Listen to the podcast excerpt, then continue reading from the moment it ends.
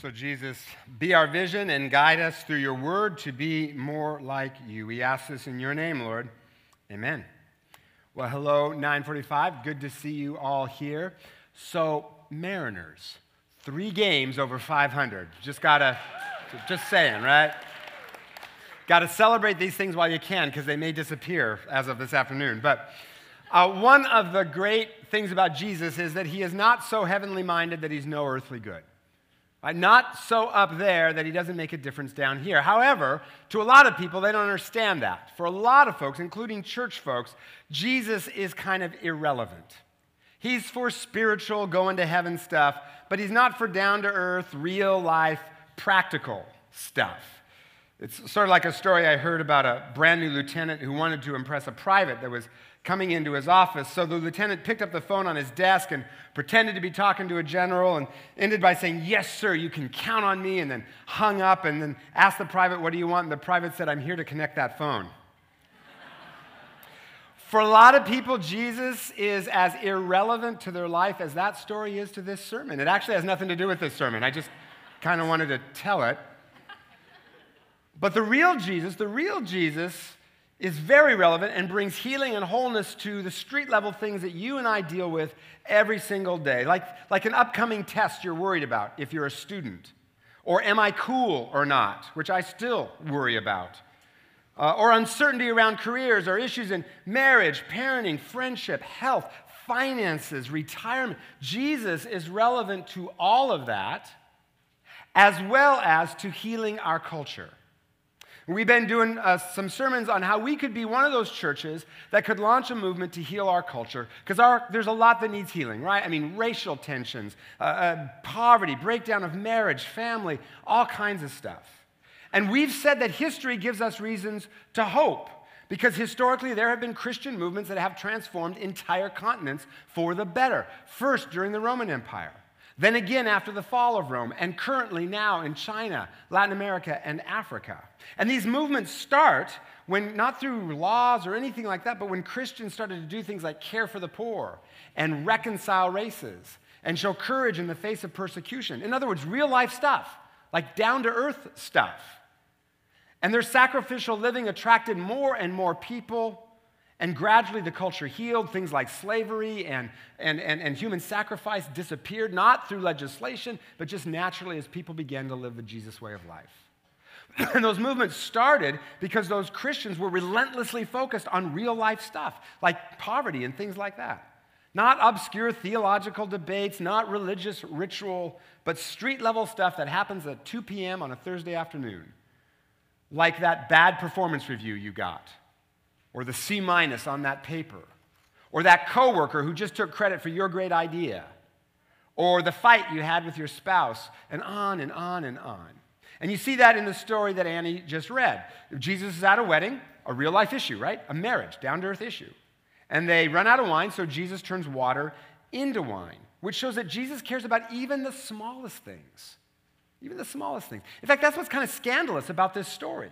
Kind of odd. Like, if you were making this up, you would not make it so that Jesus' first miracle, the place he first used his divine power, is to fix a catering issue. Right? Like you would like this is the first sign that announces what he's all about. You'd think he'd raise someone from the dead or part an ocean, but instead he just makes some more wine. Which shows a couple of ways that Jesus is relevant to us right here, right now, in our real life. And the first is he brings here and now joy. Not just when we go to heaven joy, not just then and there joy, but right here, right now joy. See, back then, weddings were even a bigger deal than they are today. They could last up to seven days. And hospitality was a very high value. So to run out of wine is like super embarrassing. So Jesus does this miracle to prevent a family from being embarrassed, but also to bring joy. The text says, on the third day, that just means Jesus had been traveling for three days, but also alludes to his resurrection on the third day. A wedding took place.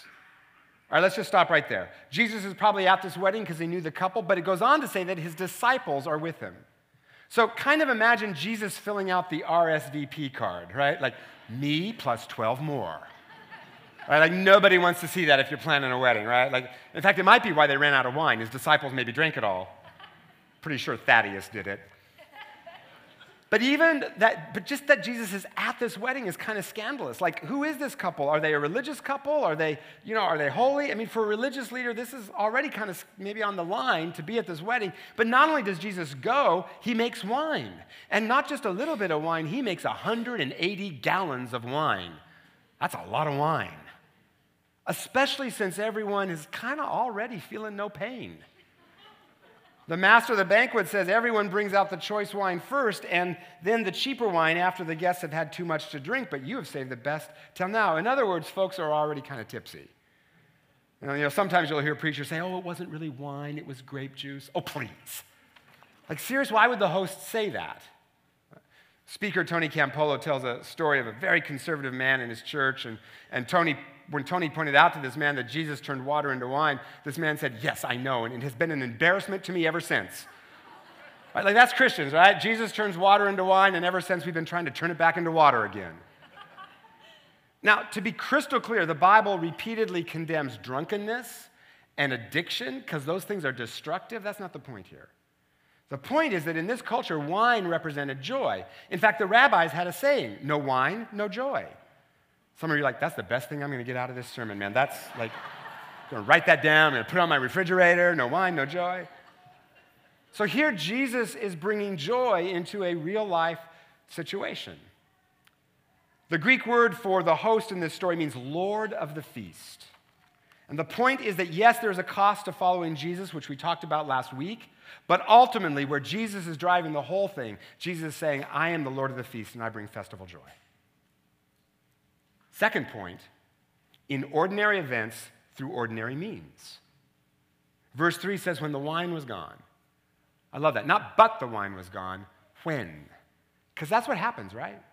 In career, in spiritual life, in marriage, in friendships, the wine sometimes runs out.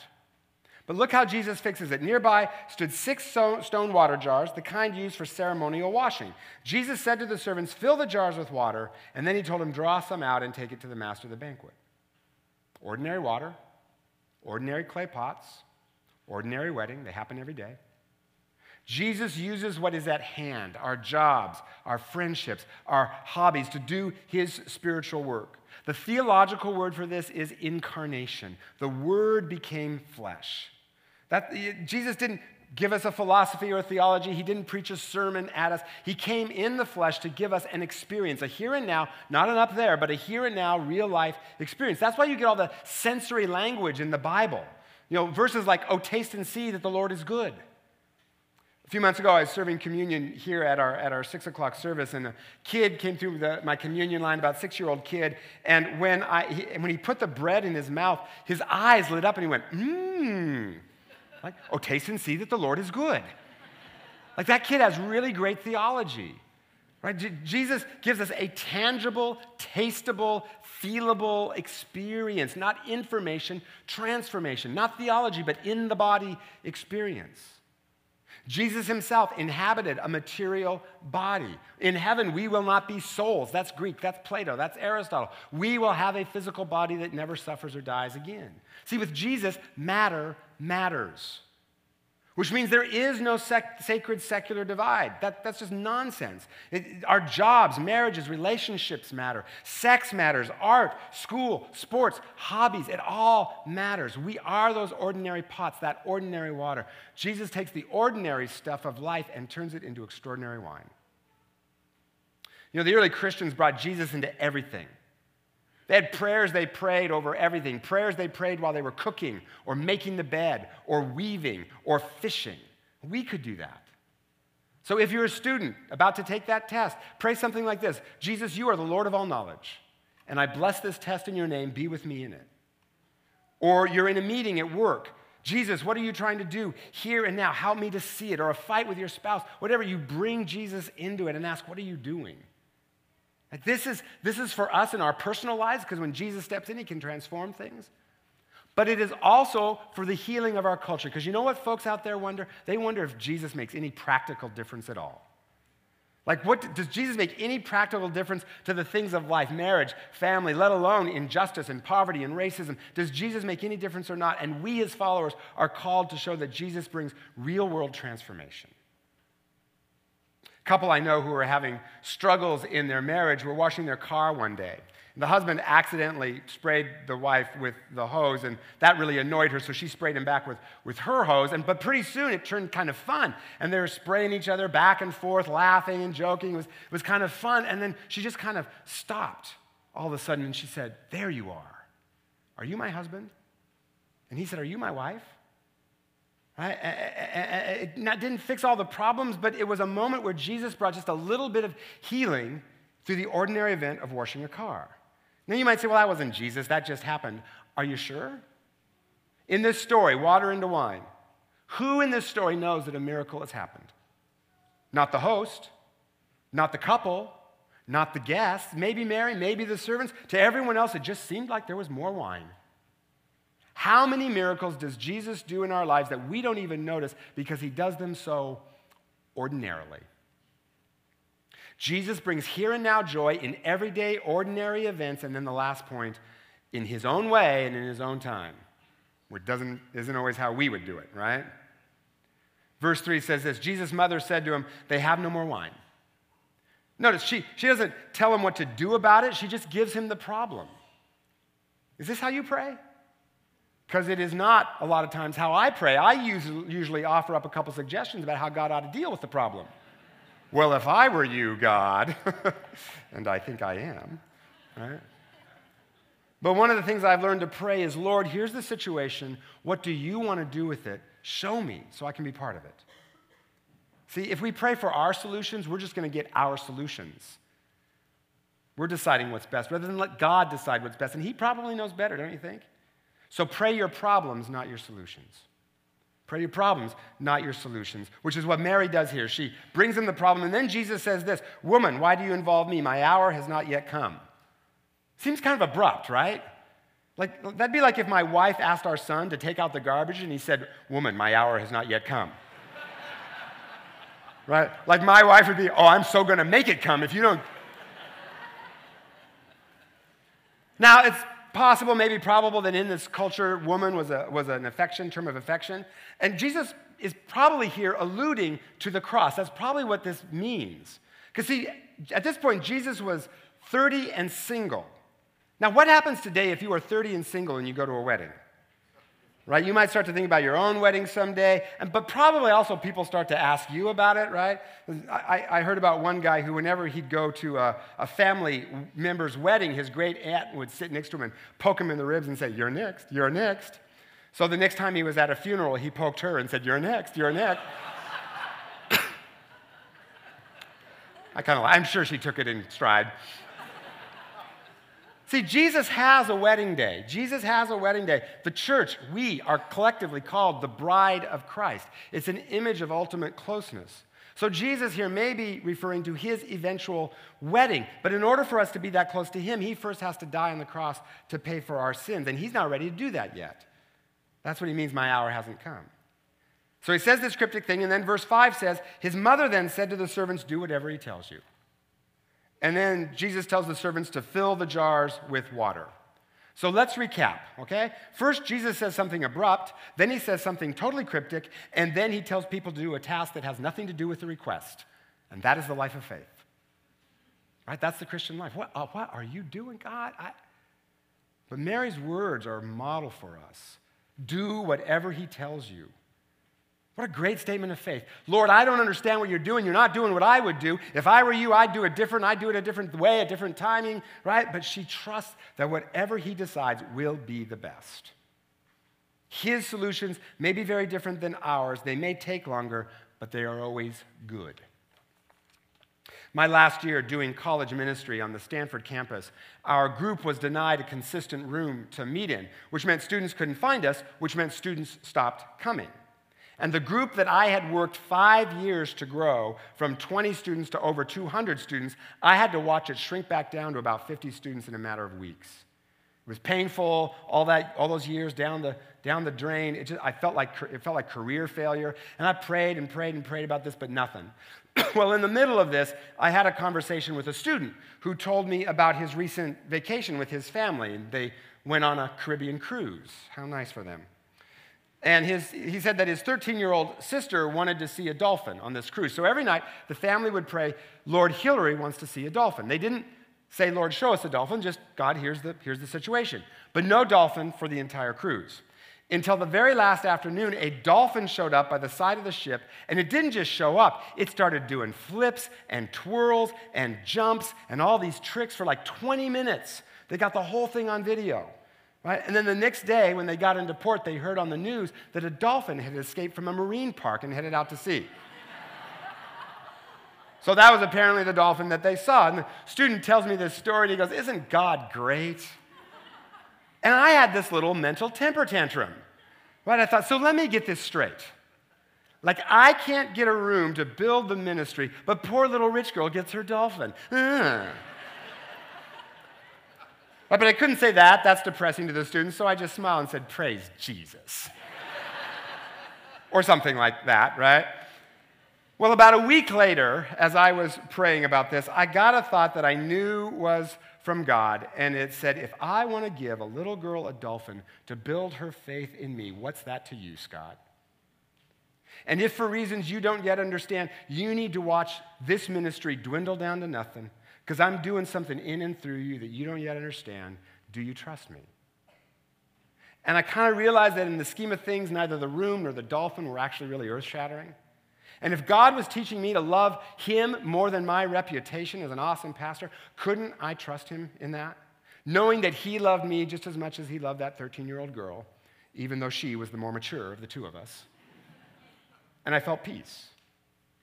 And that was the first time I learned to pray, Lord, what are you doing here? Show me so I can be part of it, which was a very important discipline to learn a year before I came here. And then, after 10 weeks, we got a room, and the ministry went back up to over 200 students again, as if God was saying, And see, I can do that too. You just try to box me into your theology, Dudley, I will break out of it every single time.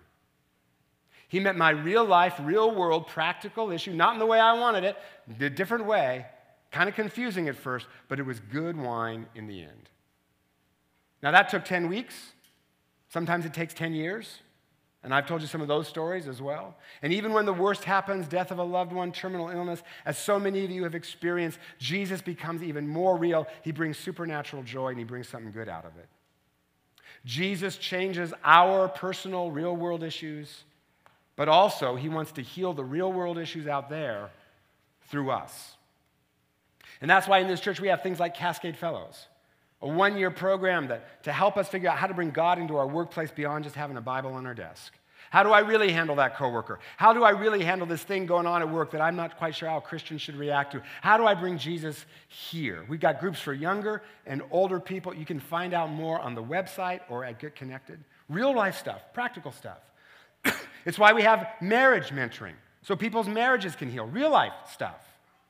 It's why we have baby basics to provide diapers and other essentials for moms who can't afford it. Real world issues. Because when folks see that Jesus heals real world stuff, they are going to want to follow him.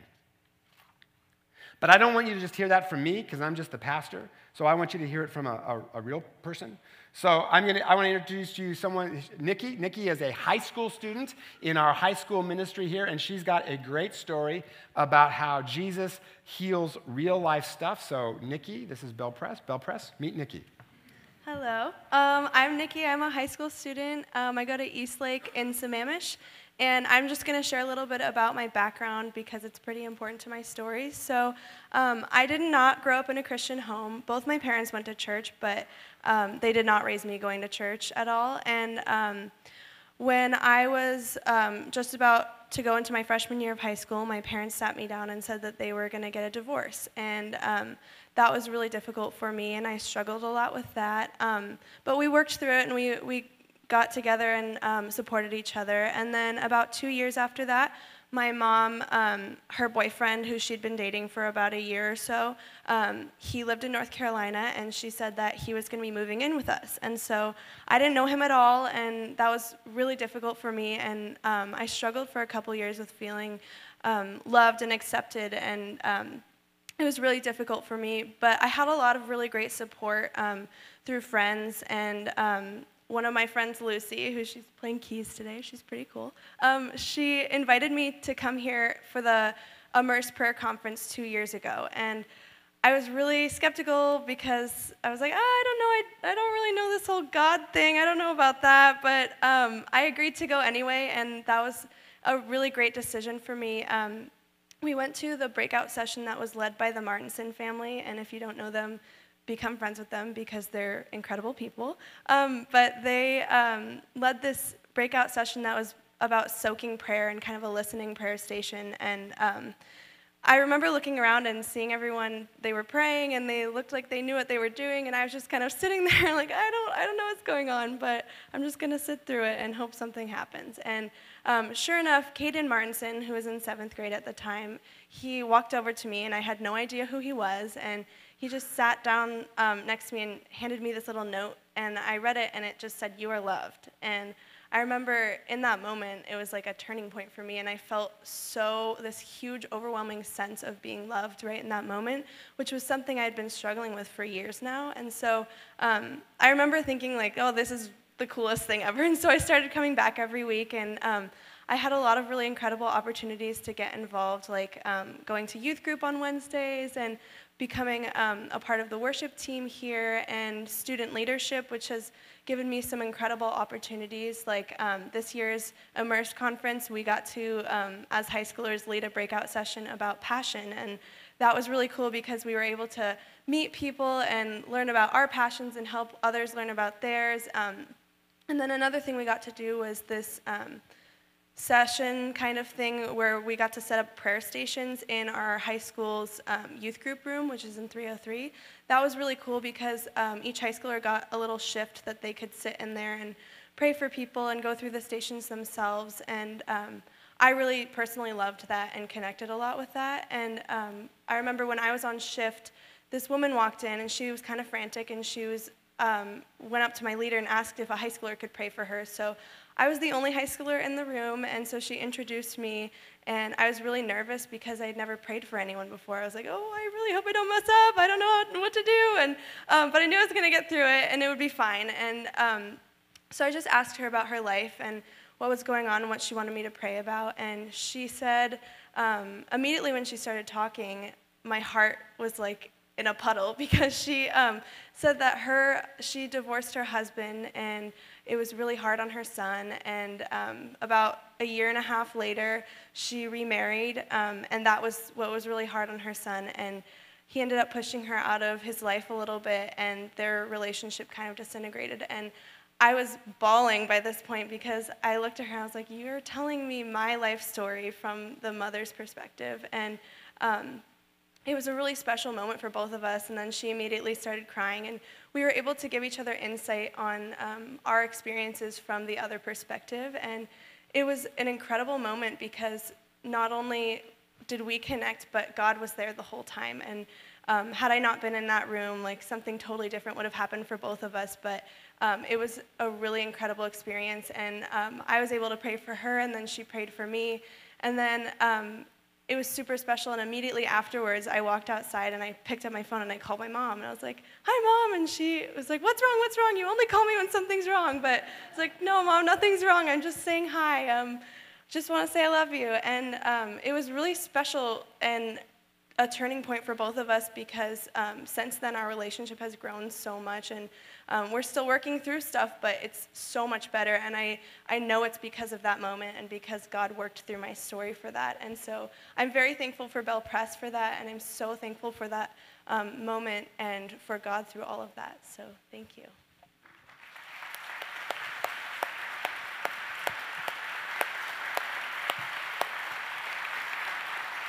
Thank you. Awesome. We are so blessed to have youth who can lead us, I think. It's just such a, so thank you, Nikki. This is a great example of what I've been talking about. Nikki gave her problem to Jesus. He met a real world issue in a way that she probably wouldn't have anticipated or expected, and then through her, met someone else's real world issue. And the result was ordinary water became extraordinary wine. So, what real world issue are you facing? Pray Mary's prayer in this story. Lord, here's the problem What do you want to do with it? Show me so I can be part of it. And then, what real world issue does Jesus want to address through you in your school, neighborhood, or workplace? And if you don't know what that is, ask him, What do you want me to be part of healing, Jesus?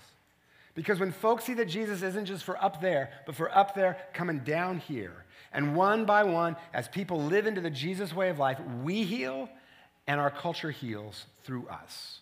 Water into wine, ordinary into extraordinary, 180 gallons worth of joy. And that's how you start a movement. So, Jesus, we ask that you would make us those people, that you, we give you our, we give you our issue, and we say, what do you want to do with it? Show us. And then, Lord, show us the issue you want to heal through us.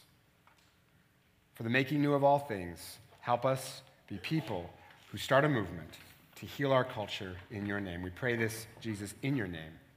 Amen.